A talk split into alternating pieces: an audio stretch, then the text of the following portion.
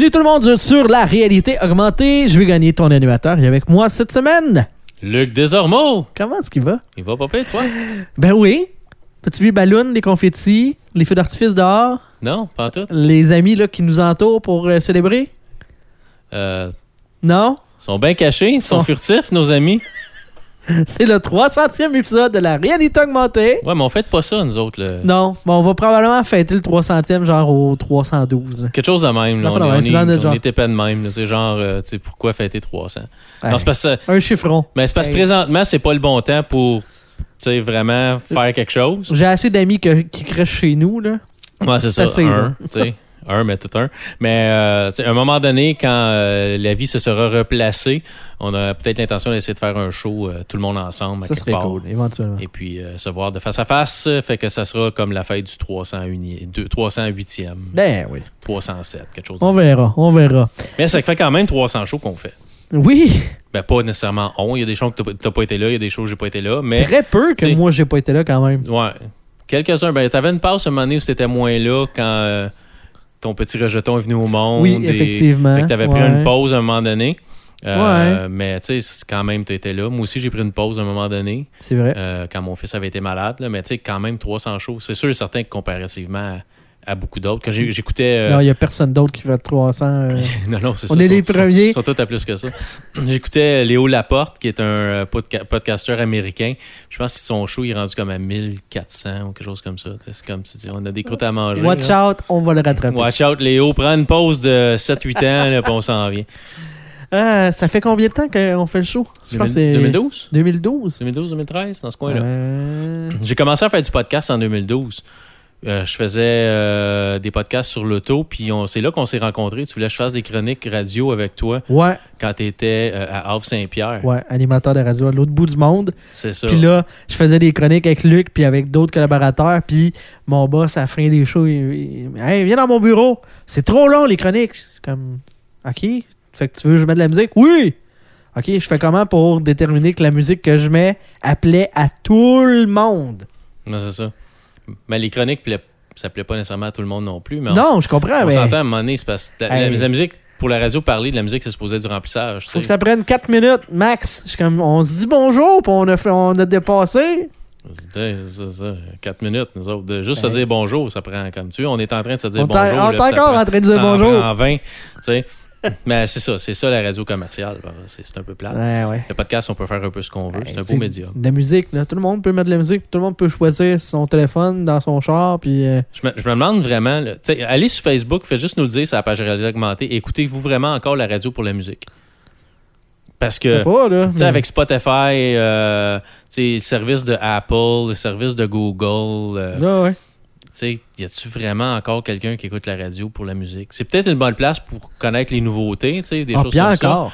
Mais tu veux écouter de la musique, t'as Spotify, oui, t'as des annonces, à moins que tu prennes le premium, là, mais tu sais... des annonces, t'en as bien moins Spotify qu'à radio. Qu'à radio, puis la qualité de la musique est mieux, aussi. Puis tu peux choisir ce que t'aimes, Mais je me demande encore vraiment... On ne fera pas le procès de la radio, mais... Non, mais je me demande juste à quel point... Je comprends pour les nouvelles, je comprends, mettons, tu veux écouter Paul Arcand, tu veux écouter une émission de sport, mais encore là, c'est ça. Que la POC, c'est mieux, oui, mais, clairement. Mais tu sais, à part pour écouter... Non, mais à part pour... C'est pas mon podcast, c'est que moi, je plug à rien.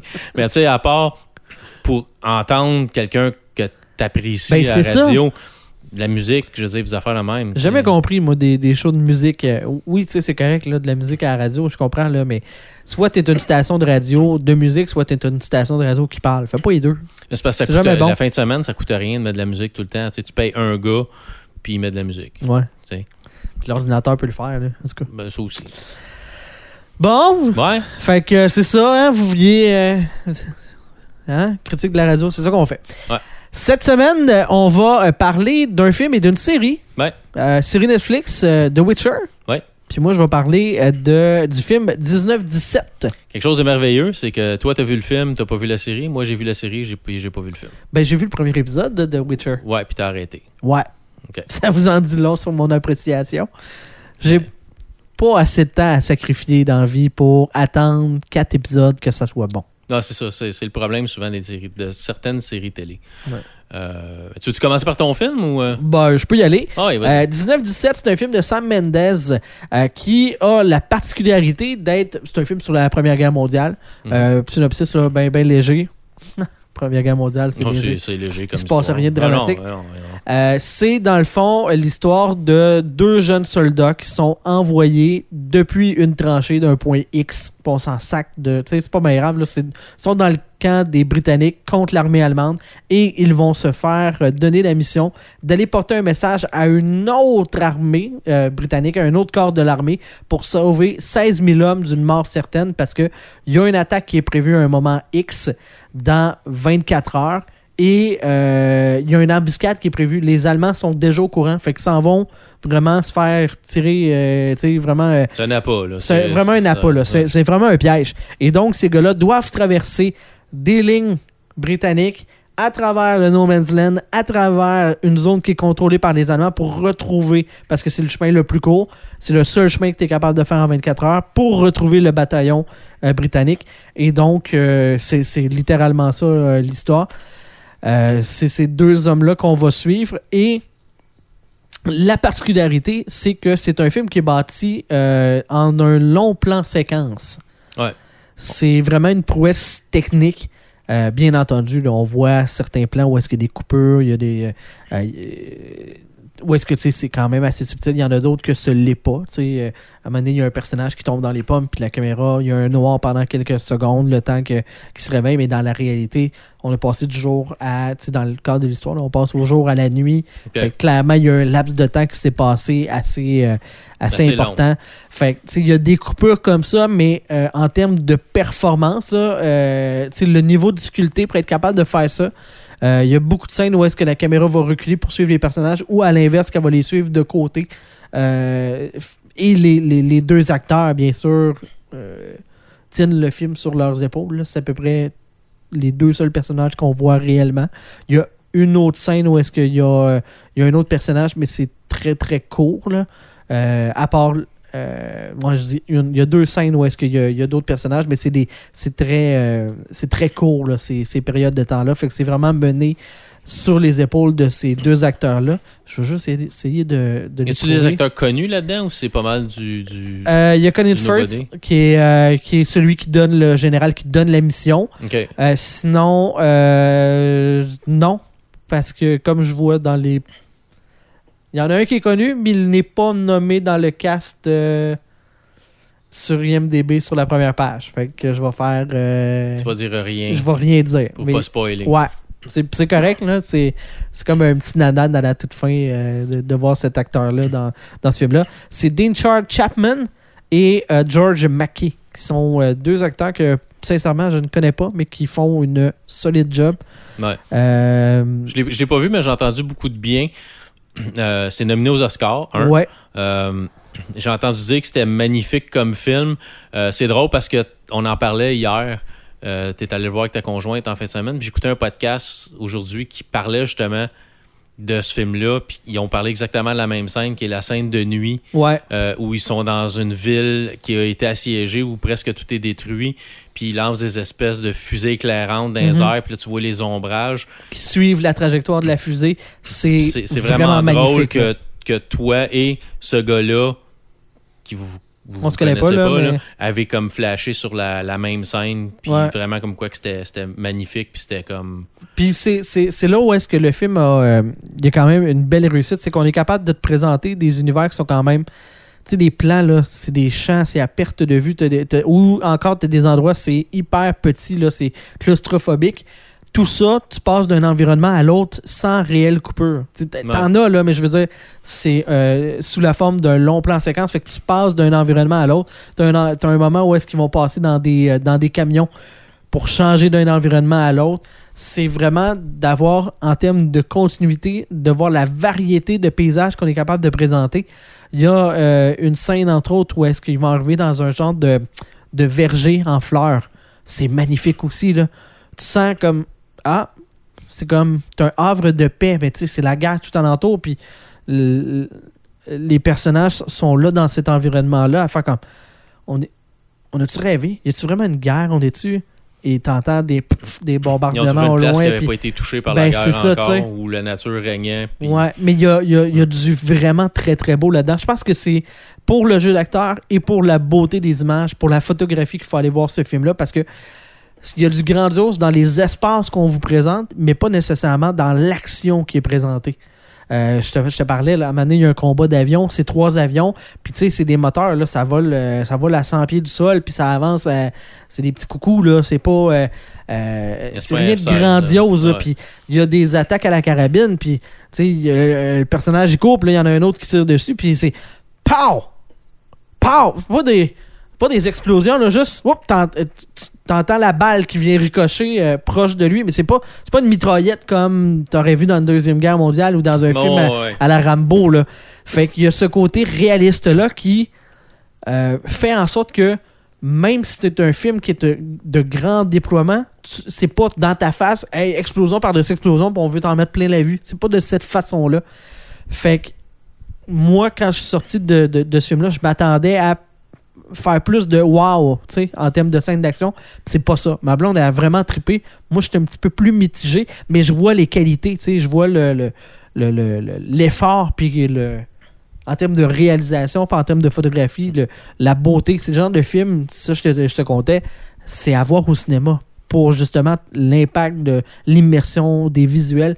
Écoutez ça sur ta tablette, là, tu vas pas l'aimer parce que c'est moins impressionnant. Parce que tu perds une grosse portion de ce que le film a à t'offrir.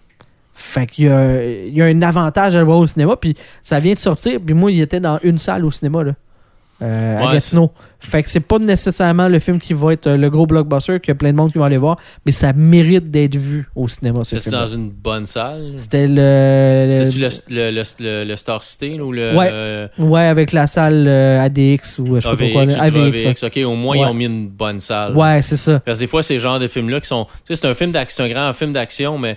C'est plus comme quand même un film de répertoire. Là. C'est un film niche, que c'est pas tout le monde qui va aller le voir. Puis que des fois, ils te mettent ça dans une petite salle avec le P-projecteur puis les P-sièges. Ben, puis... tu vois, c'est là où est-ce que je m'en allais. Il y a beaucoup de flou. Je me serais attendu... Puis là, je ne sais pas si c'est le film en tant que tel qui est filmé de cette façon-là. Les affaires au premier plan ou sur lesquelles le focus est mis, on voit super bien. Là. L'image est vraiment belle. Puis tu as beaucoup de d'arrière-plan. Tu as beaucoup qui sont très flous. Fait que je ne sais pas si c'est la manière ça que la... C'est une décision du réalisateur. Là. Mais je ne sais pas si c'est une question de calibrage de l'écran puis du projecteur ou si c'est une décision du réalisateur de faire ça de cette façon-là. J'en ai aucune idée. Mais ça m'a vraiment frappé. Puis Mélie aussi, elle me disait ça. Il y a vraiment des scènes où est-ce que ça va vite, tu cours, puis là, t'as plein de flou, puis t'es comme... Ça peut... Surtout que l'écran est gros, là, en plus, au cinéma. Là, ça vient un peu te... ça vient te chatouiller l'œil. Okay. Parce que tu te dis, ça aurait pu être clair, j'aurais pu tout bien voir, puis c'est pas le cas.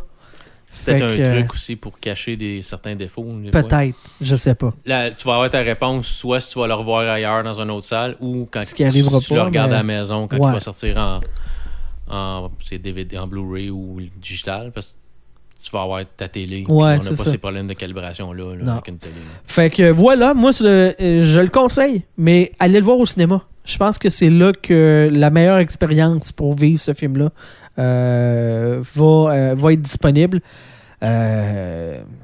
Ouais. Puis tu sais, c'est pas dans le flashy non plus. Là. Il arrive des morts, puis c'est pas... Puis là, on meurt pendant 45 minutes. Là, non, c'est une vraie... entre guillemets, mort, là, tu sais. Tu reçois une balle, ça se finit, là. Tu sais, t'agonises pas pendant une demi-heure. Puis si t'agonises, ben... ça prend pas une demi-heure non plus, là. Ouais, mais c'est parce que les armes étaient beaucoup plus archaïques dans ce temps-là. C'est comme si tu disais, t'entendais une balle, puis après ça, t'entendais une autre. C'est parce qu'on rechargeait à chaque balle. Ouais, c'est ça. C'est pas comme une mitraillette où t'as 100 balles dans ton magasin, puis t'es tiré une après l'autre. Là, c'était beaucoup plus lent. Les armes de la Première Guerre mondiale étaient beaucoup plus archaïques. Il y a eu un bond incroyable dans la technologie entre la Première et la Deuxième Guerre mondiale. Là. En fait, technologie pour les armes, les avions, puis tout ça. Fait que c'est sûr que c'est différent. Ouais. Mais moi, c'est un film sûrement que je vais aimer voir parce que j'aime la facette de l'histoire. Ben, l'humain est... Ouais. Bon, Les guerres mondiales, mettons que c'est pas la plus belle partie de l'histoire de l'être humain. Non, effectivement. Là, mais c'est intéressant, pareil, comme époque. Oui, puis, soit dit en passant, on n'a pas besoin d'en connaître beaucoup sur... Il y a un affrontement, on dit, eux autres, c'est des méchants, nous autres, on est les gentils, puis t'as une mission, point A, point B. T'as pas besoin de la situation géopolitique de la Première Guerre mondiale. Mais non, là, t'as pas besoin de savoir qui dirigeait qui. Il y a un clan, contre ton clan, puis t'essaies de survivre, puis de passer à travers les lignes pour aller délivrer un message. Là. Fait que tu peux être un féru d'histoire, tu vas peut-être voir des affaires supplémentaires de « Ah ouais, c'est vraiment accurate, mettons, ah c'est vrai, il prenait telle arme, il y avait tel design d'équipement, blablabla, tu sais, peut-être, là, mais t'as pas besoin de tout ça pour pouvoir avoir du plaisir à voir le film. » C'est quand même intéressant qu'ils précisent que les Anglais sont les gentils dans ce film-là, puis les Allemands sont les méchants, parce que si l'histoire avait été inversée, je suis pas sûr que tu t'attacherais au personnage. T'espérais tout le long du plan séquence qu'il se fasse tirer à quelque part, parce qu'on s'entend que l'histoire des Allemands dans ce temps-là, mettons que c'est pas les héros du... Mais tu sais, être bon puis être méchant, c'est beaucoup dans la tête de la personne. Il y a beaucoup de gens qui font du mal en pensant qu'ils sont corrects. T'sais. Mais j'ai déjà vu des films, là je pourrais pas dire les noms, là, les titres, mais de films qui se mettaient dans le camp allemand. Il n'y a pas Das Boot, qui est un film de allemand, justement, de sous-marin, qui était du côté allemand. Ouais, c'est ça. Puis tu sais, t'as la même propension de... Les gens pensent faire la bonne chose. Oui. À moins que la personne a fait de la torture de juifs, qui passerait pas, là, mais quand tu es embauché dans l'armée allemande, tout d'un coup, ton pays est en guerre, puis c'est de défendre ton pays contre des ennemis, c'est le même principe. Tu peux avoir le... Mais c'est sûr que c'est moins populaire, mettons. Mais on en parlait justement hier. Hitler, c'est probablement le pire être humain qui a jamais existé sur la planète. Mais... c'était quand même un politicien qui savait où il s'en allait. Il a remonté l'Allemagne d'une manière incroyable. Il a été capable de mener du monde pas comme il aurait dû, mais c'est un meneur d'hommes. Il a redonné un peu une fierté à ce peuple-là. Ouais. Là où il a dérapé, c'est quand il a décidé que si t'étais pas blond aux yeux bleus ou si t'étais pas allemand, t'étais de la merde. Là. Deux affaires que lui, il est pas, tu sais. Non, c'est ça. Étrangement, en tout cas. Un Polonais brun avec une moustache. Ah, ouais. Mais tu sais... il y a un côté de lui qui est un génie, mais c'est un fou. Puis le pire, c'est que, tu sais, là, on va embarquer dans de la sociologie puis de l'humain, là, mais tu as peut-être déjà entendu parler, mettons, de René Angélil, mettons, qui dit... le père de... On va pas me comparer à René Angélil avec Hitler. Non, mais tu vas comprendre. Oh oui. Le père de Véronique Cloutier, comment est-ce qu'il s'appelle? Guy Cloutier. Guy Cloutier, tu sais, qui a agressé, tu sais. Puis là, René Angélil qui dit en entrevue, ben là, voyons donc, moi, c'est pas de même que je l'ai connu, c'est un bon gars, Guy, blablabla, tu sais, puis il défend son ami, mais c'est clair que son ami, il va pas, hey, je viole des enfants, hein? Ouais. T'sais, c'est clair là qu'il montre son bonjour puis qu'il est une partie de cette facette-là. T'sais. C'est pas juste, à moins que tu sois vraiment complètement dérangé puis que tu sois uni un seul visage, une seule facette, mais on a tous plusieurs chapeaux là, dans la vie. Là, moi, je suis un travailleur, je suis un père, je suis un mari. Ouais. Fait que c'est clair que... T'sais, c'est... Oui, René, ton ami, il t'a jamais dit « je viole des enfants ». Fait que c'est sûr que tu pensais pas qu'il violait des enfants ou que tu penses que c'est une bonne personne, mais c'est pas un argument. Là. S'il y a des preuves et tout. Fait que pour Hitler, j'en reviens à ça, Hitler, il y avait une femme, il y avait des gens de ses proches qui l'appréciaient. T'sais. Il était une bonne personne à leurs yeux dans certaines facettes. T'sais. Non, jusqu'à temps qu'il dérape, qu'il devienne un tueur en série, quasiment. Là. Il donnait l'ordre. Oui, mais même... Mais oui. Il est mort avec sa femme Eva Braun.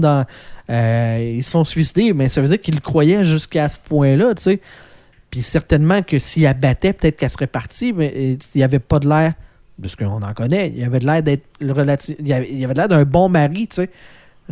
Fait qu'il y avait des bonnes facettes, tu sais, puis j'excuse absolument aucun crime de guerre, puis on s'entend, là. Non, on s'en va pas là, mais je veux, tu sais... On pourrait avoir un film où est-ce que tu es dans l'armée allemande puis que tu prends pour les héros. Tout ça pour dire ça. Mais d'un côté aussi, il faut dire qu'il y a une partie des soldats allemands dans le temps qui ne devaient pas être d'accord avec ce qui se passait, mais qui n'avaient pas le choix de suivre des ordres parce que sinon, peut-être qu'ils se faisaient éliminer eux autres mêmes. Tu sais jamais comment ça s'est passé. Et ça, il y a eu plein de procès de gens qui ont été dans l'armée d'Hitler, puis que, ben là, je suivais les ordres. Ouais, mais à un moment donné, si tout le monde fait juste suivre des ordres, c'est à l'inverse, il n'y a personne qui les écoute, ça vient de finir. Ça finit là, c'est ça. T'as aussi... Ça peut être un vecteur de changement. T'sais. Mais c'est assez intéressant. Si ça vous intéresse, puis vous êtes pas pire en anglais, il y a une chaîne sur YouTube qui s'appelle... faudrait que je le retrouve, mais ils font de l'historique, justement, des guerres comme ça, mais c'est comme court. Ça dure comme 20 minutes, à peu près, avec des animations en petit bonhomme, des choses comme ça. Mais le gars, il est super intéressant. Je pense que ça s'appelle Crash Course. Ah, peut-être, ils ont comme 10 millions d'abonnés, là. Crash Course in European History, puis in World History, puis il parle de comment ça s'est passé, la première guerre, comment ça a commencé, puis tout ça, puis les deux, la vision un peu des deux côtés, là, c'est super intéressant. Fait que mais c'est ça. Mais ton film, finalement, tu donnes-tu une note? Non, on donne pas de note. OK, pas de note. Ben non, on donne pas de note. Ben oui, allez voir ça. Ouais. The Witcher, avec Superman. Ah ouais, avec Superman. Superman aux cheveux gris. J'avoue qu'il est vraiment, il a vraiment look Witcher là. Ouais. Un peu moins au début parce qu'il a pas nécessairement sa barbe tout le long, mais quand il commence à avoir sa petite barbe, tu sais, d'une couple de jours, là, il fait vraiment Witcher. Il porte des verres de contact pour donner une couleur à ses yeux. Je pense que c'est comme jaune. C'est vraiment bien. Donc faut se dire. En tant que personne qui écoute notre podcast, probablement que vous avez joué au jeu Witcher, il faut savoir que la série n'est pas basée nécessairement sur les jeux, c'est plus basé sur les livres de Witcher. On va suivre vraiment trois personnages principalement. On va suivre bien sûr Geralt, on va suivre Yennefer, puis on va suivre Cirilla, qui est une petite fille qui est une princesse en fuite. Parce que sa famille s'est fait tuer. Le premier épisode, qui est l'épisode que tu as vu, c'est comme si les écrivains avaient dit « Ah, tu trouves ça violent, toi, Game of Thrones? Watch out! Tiens ma bière! » Parce que c'est vraiment poussé, c'est vraiment extrêmement violent, du sang, des tripes, t'en veux-tu, en v'là. Mais ça s'appelle le début de la fin, le premier épisode, puis c'est vraiment... ce qui lance la série, mais on va revenir... Je vais essayer de pas trop spoiler, là, mais on va revenir à cette scène-là à différents moments dans la série. C'est qu'on va revisiter l'attaque de cette armée-là contre le château puis contre cette ville-là. On va y revenir pour voir différentes facettes de comment ça s'est vraiment passé. Mais au départ, une armée attaque ce château-là et puis élimine vraiment... tout le monde. C'est un massacre. C'est un massacre, vraiment. Les femmes, les enfants, peu importe qui, on tue tout le monde. Même la reine va mourir. Elle va se suicider parce que, tu sais, même, là, tu sais, l'armée attaque, ils vont vous torturer, ils vont vous tuer de toute façon. Ils commencent à distribuer du poison à tout le monde pour que le monde se suicide puis meure d'une façon plus digne que de se faire trancher à la gorge, là. Donc, tout le monde y passe. Tout le monde qui est dans le château, il passe. C'est plate, mais ceux qui sont dehors, tant pis, c'est l'armée qui s'en occupe. C'est l'armée qui s'en occupe. Puis la reine, elle, qui est revenue blessée parce qu'elle a essayé d'arrêter l'attaque en dehors du château, est revenue blessée mortellement. Et puis, à un moment donné, elle fait juste sauter par une fenêtre pour s'achever là, parce qu'elle sait qu'elle ne survivra pas puis qu'ils veulent probablement la capturer ou peu importe. Donc... vraiment, toute la famille royale meurt, sauf la princesse qui réussit à se sauver du château. Puis, elle va se sauver au départ avec quelqu'un. Cette personne-là va se faire tuer aussi, puis elle va se ramasser toute seule. Puis, on la revoit pas nécessairement pour un bon bout de temps. On va la revoir comme dans le deuxième épisode, mais on la revoit pas du reste de l'épisode. Dans le premier épisode, c'est vraiment... on va apprendre à connaître le Witcher. Un peu ses habitudes. La série va commencer, il se bat contre un monstre dans l'eau. C'est vraiment super bien fait. Le côté effet visuel, là, j'ai vraiment rien à dire. Ça a l'air d'un film à gros budget, là. Je pense que Netflix a mis du gros budget. 3-4 piastres là, pour les effets spéciaux. Bien placé, là, mais 3-4 piastres. Pour les effets spéciaux, parce que c'est super bien fait. Fait que le premier épisode, c'est vraiment lui, un peu sa relation avec... T'sais, c'est un peu comme un chevalier qui se promène errant, c'est sa relation avec les femmes qu'il va payer pour avoir de la compagnie. T'sais. C'est un bounty hunter, là. Ouais, c'est un genre de chasseur de primes. C'est ce qu'un Witcher est. Il va se faire payer pour éliminer normalement des monstres, mais des fois du monde méchant. Mais c'est ça, habituellement, ils sont mal vus, mais c'est comme un mal nécessaire. Ouais. Ils sont mal vus, mais sont moins mal vus que l'araignée à 8 pattes géante. C'est mettons. Ça, qu'ils ont besoin de tuer, puis que, hop, comme par hasard, c'est lui qui est le plus fort, puis c'est le seul qui est capable de le tuer. Il n'est pas le seul Witcher qui existe dans la série. On va apprendre qu'il y a d'autres Witchers, dont un qui va se faire tuer par une bébite qui, lui, il faut qu'elle aille tuer plus tard. Mais, fait que, le premier épisode, c'est lui. Dans le deuxième épisode, on va rencontrer Yennefer, qui est une fille difforme, qui est mi-humaine, mi-elfe. Puis son père la traite comme de la boîte. Sa mère la tolère, mais c'est vraiment le père qui mène. T'sais. C'est comme une société patriarcale. Là. C'est les hommes qui mènent puis les femmes suivent. Là. Mais c'était probablement un peu comme ça dans ce les temps-là aussi. Les femmes en dur, en fait? Non, les femmes en dur. Tu dis, c'était probablement comme ça dans ce temps-là. Il faut dire que c'est comme du médiéval fantastique. Oh, oui, c'est médiéval. C'est pas le médiéval fantastique à la Seigneur des Anneaux, mettons. Non, pas les mêmes elfes, c'est pas les mêmes créatures. C'est vraiment un bestiaire et un univers qui est complètement différent, mais duquel, quand même, il y a des... on parle d'elfes, il y a quand même des ressemblances. On va piger un petit peu, mais c'est twisté. Là. Mais les elfes ont été majoritairement chassés par les hommes, éliminés par les hommes. Les hommes ne respectent pas les elfes dans cet univers-là. Donc, les elfes ont peur des hommes parce que rencontrer un homme, c'est comme mourir, là, une armée. Là. Mm-hmm. C'est comme mourir parce qu'il n'y a aucun respect. Elle est mi-humaine, mi-elfe. Donc, elle est un peu bossue, elle est vraiment difforme, la bouche croche, elle a de la misère à parler, elle a de la misère à travailler parce qu'elle a de la misère à lever des choses. Elle s'occupe de cochons dans sa famille.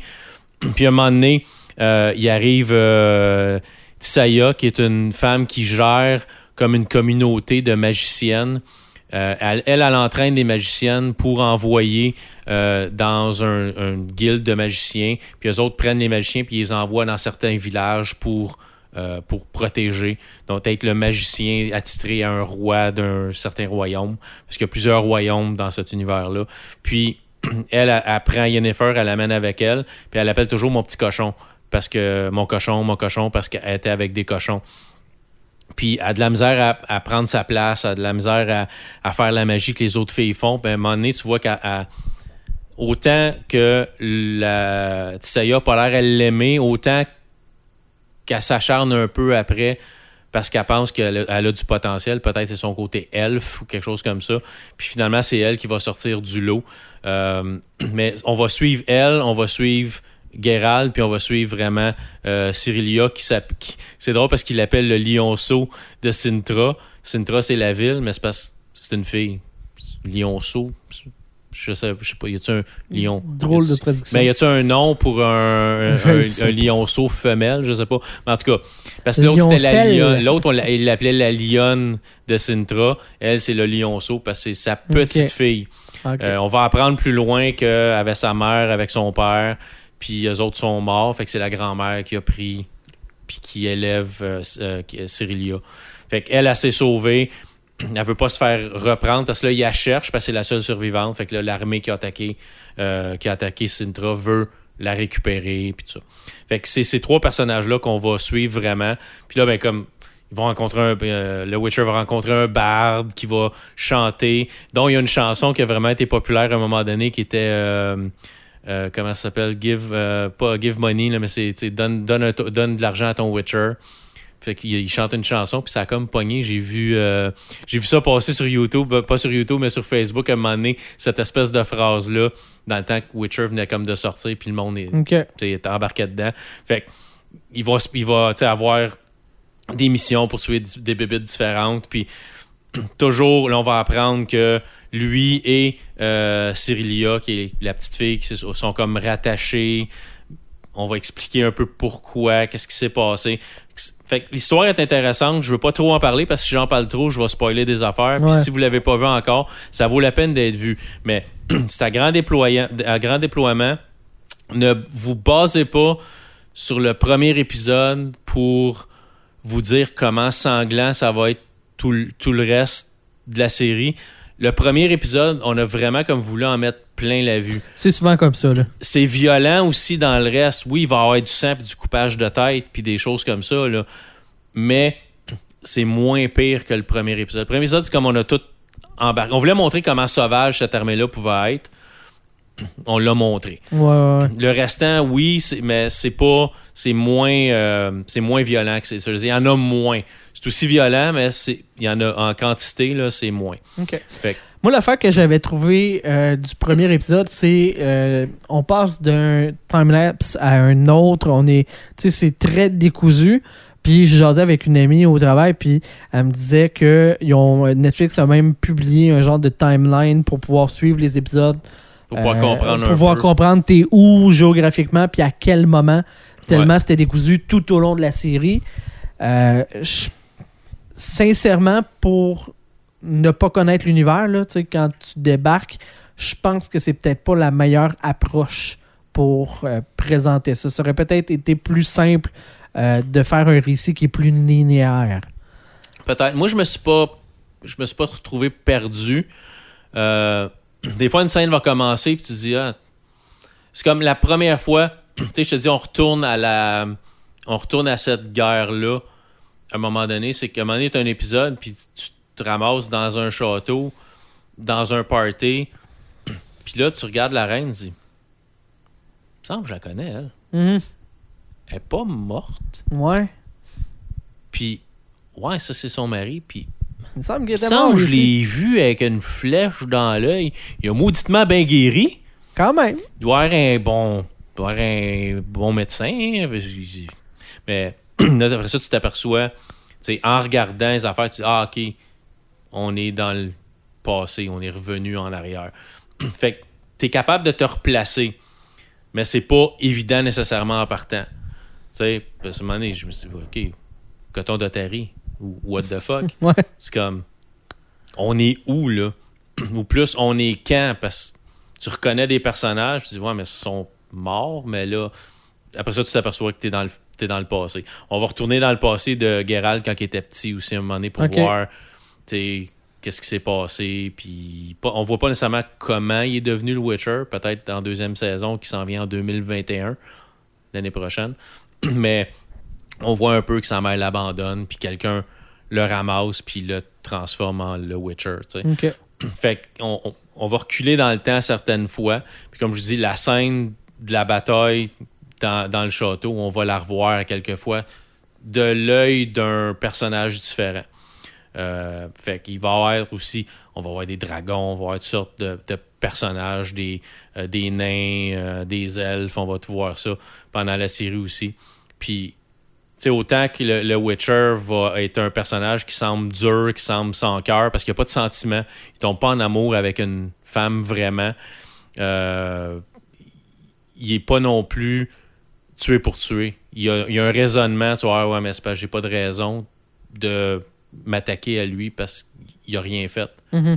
C'est vous autres qui le bâtissez comme une personne qui est méchante, mais dans le fin fond, il fait ça parce que telle raison. Fait que, tu vois que c'est pas juste un tueur sanguinaire qui a pas de jugement. Fait qu'on apprend à connaître les personnages. Henry Cavill est vraiment bon dans son rôle. Okay. Moi, j'ai vraiment... Ben, ça colle bien, un personnage qui ne demande pas d'émotion. Là. Son range d'acteur en termes d'émotion n'est pas énorme. Là. Ben, je te dirais, autant que dans... Henry Cavill, ça n'a pas été un mauvais Superman. C'est ce qu'on lui a donné. C'est ce qu'on lui a donné à faire qui était pas nécessairement toujours à son avantage. Tu sais. Ben, j'ai pas dit que ça avait été un mauvais Superman, mais clairement, c'est pas un personnage qui... L'émotion, la joie, la bonne humeur, la colère, c'est pas mal une ligne fine. Ligne droite. Là, droite, mais je te dirais, pour ce rôle-là, mais ça y va bien. C'est ça, c'est correct. Ouais. Mais c'est ça que je dis. C'est un bon casting pour ce type de personnage-là. T'sais. Mais tu sais, je trouve qu'il campe bien le personnage, sa carrure et tout ça. Puis avec les cheveux longs gris, je veux dire, ça y fait super bien. Là. Fait que je pense que c'est une série à voir si vous appréciez. Si vous avez joué au jeu, Si vous aimez le médiéval, un peu Seigneur des Anneaux, Game of Thrones, ces choses comme là, c'est sûr c'est pas le Seigneur des Anneaux. Là. Seigneur des Anneaux, c'est assez moyennement familial. Là. Witcher, regardez pas ça avec vos enfants. C'est sanglant, il y a de la nudité, il y a du sexe, il y a... T'sais, tout ce qu'il faut pour être heureux. Tout ce qu'il faut pour être heureux, du coupage de tête et tout ça. C'est moins ça, heureux, dit, mais... Tout ce qu'il faut pour être heureux. C'est une bonne série. Est-ce que j'ai trippé ma vie? Non. Côté, tu sais, si je compare, j'ai trouvé la série Le Mandalorian meilleure. Ça se compare pas, c'est deux univers différents. Ouais. Mais j'ai eu plus de fun. J'ai eu plus de fun à regarder Le Mandalorian que j'ai eu à regarder Le Witcher. T'avais probablement plus hâte d'aller écouter le prochain épisode du Mandalorian que de dire « Hey, j'ai hâte au prochain épisode de The Witcher ». Ben, c'est encore drôle parce que j'ai bingé la série quand même assez rapidement. Puis il y a un soir, si je regardais un épisode, je disais « Ah, je vais en regarder un autre. Okay. Ah, je vais en regarder un autre. » Souvent, il t'amène assez d'intérêt à la fin de l'émission pour que ça te tente de voir ce qui se passe après. Okay. Puis tu t'attaches un peu au personnage. Tu dis, c'est comme Yennefer, vous allez l'aimer, puis vous allez l'haïr, puis vous allez la re-aimer. Puis c'est un personnage qui navigue un peu entre le sombre puis le clair. Mm-hmm. C'est elle devient magicienne, elle devient hyper puissante. Puis elle navigue un peu entre « je suis une bonne personne » puis « je suis la pire personne que vous avez connue aussi ». Fait que tu sais pas trop comment la prendre. Puis à un moment donné, elle se trouve plus un camp. Puis là, vous allez la voir comme elle est vraiment. Là. Je veux pas dire c'est bon ou méchant, tu sais, mais... On va apprendre à connaître les personnages. Chaque personnage a son émission plus à elle, comme Cirilla, la petite princesse. On va avoir une émission plus à elle. La petite fille qui joue le rôle est super bonne. Elle est vraiment bien. Okay. Fait chaque personnage est bien développé. Puis il y a des personnages alentour de ça aussi qui sont intéressants, qui va rencontrer. Des fois, on va voir une émission, on va les voir. Des fois, on va les revoir plus loin. Fait qu'il y a beaucoup de développement de personnages aussi. Beaucoup d'action, beaucoup de sang et de violence, là, mais c'est une bonne série.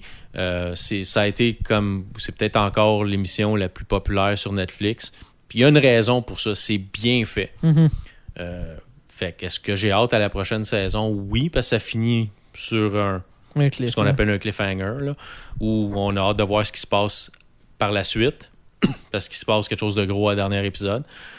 Fait que je pense qu'ils sont bien partis. OK, cool. C'est bien fait. On voit qu'ils ont mis l'argent, ils ont mis le budget.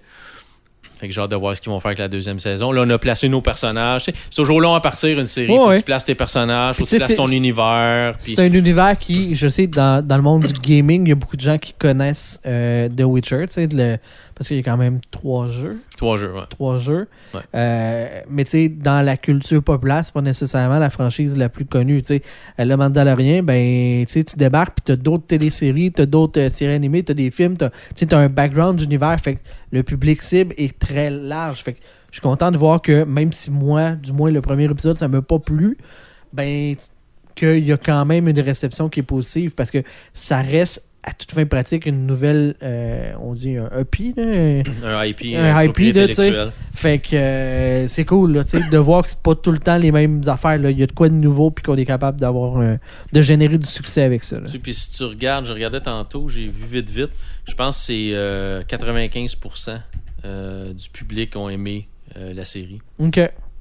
Je sais pas c'est quoi la note 90% des utilisateurs qui ont aimé, ça vient du utilisateur Google. Je sais pas, Metacritic. IMDb, c'est 4 étoiles sur 5. Fait que ça a quand même, tu sais, ça a quand même touché les gens qui ont pris le temps de le regarder, là. Mais c'est sûr que c'est pas pour tout le monde. Si vous aimez pas, si le sang vous dégoûte, puis l'extrême violence vous dégoûte. C'est ça. Pas c'est correct aussi, là. Faut qu'il y ait des shows pour tous les styles. Fait que, c'est mature. Fait que les enfants, faites-les regarder Le Mandalorian à la place ou quelque chose d'autre, là. C'est bon. Donc, tu recommandes? Oui. Bon, clairement, là, clairement. C'est bon. Si vous avez Netflix, là, sinon, ben... Sinon, organisez-vous. Un abonnement d'1 mois. Ce qui est le fun avec Netflix, c'est que tu l'as tout. C'est que c'est d'un coup. Ça tombe en ligne. T'sais, ce qu'ils ont fait avec Le Mandalorian, c'était un épisode par semaine pendant 9 semaines. 10 semaines. Mais là, t'as c'est 8 épisodes, ouais. T'as 8 épisodes d'un coup. Tu veux les regarder dans la même semaine, te débarrasser, puis te désabonner. Vas-y, tu peux le faire. Voilà, c'était ça, le 300e épisode. Plein de ballons, des confettis, gâteau. On va aller manger du gâteau. Du gâteau, hein, Joe Louis. Joe Louis avec une chandelle. Un gros Joe Louis. Un gros Joe Louis avec une chandelle dessus. Merci d'avoir été là. Ceux qui nous écoutent depuis longtemps, ben merci. Ceux qui nous écoutent, qui nous ont découvert récemment, ben bienvenue. On est content de vous savoir avec nous. Moi, je pense qu'on est parti pour encore plusieurs autres épisodes. J'ai encore bien du fun à faire ça avec toi, Luc. Je dirais un autre 4-5 au moins. Au moins 4-5. Minimum un autre. Minimum un autre. Non, mais... Tant qu'on aura du fun, tant qu'on aura du fun à le faire, c'est ça. Tant qu'on aura du fun à le faire, on va continuer à le faire. Tant qu'il va y avoir au moins 5-6 personnes qui écoutent. Ouais, et puis tu sais, nous, ça nous donne une occasion de faire des quoi ensemble aussi, tu sais. Non, oui, c'est le fun. C'est une belle excuse pour maintenir la flamme de notre amitié bien vive. C'est ça. Puis si on partage nos passions, des fois ça... C'est quasiment romantique. C'est quasiment. Luc, j'étais sur le bord de flatter une cuisse. Voilà, t'es un peu loin, mais on est correct demain. On est correct. Ouais. Fait que, non, c'est le fun de partager la passion avec le monde. Puis si le monde aime ça, nous écouter. Effectivement. C'est cool. Yes. Ouais. À la prochaine, tout le monde. Merci d'avoir été là. C'était La Réalité Augmentée. Bye. Bye.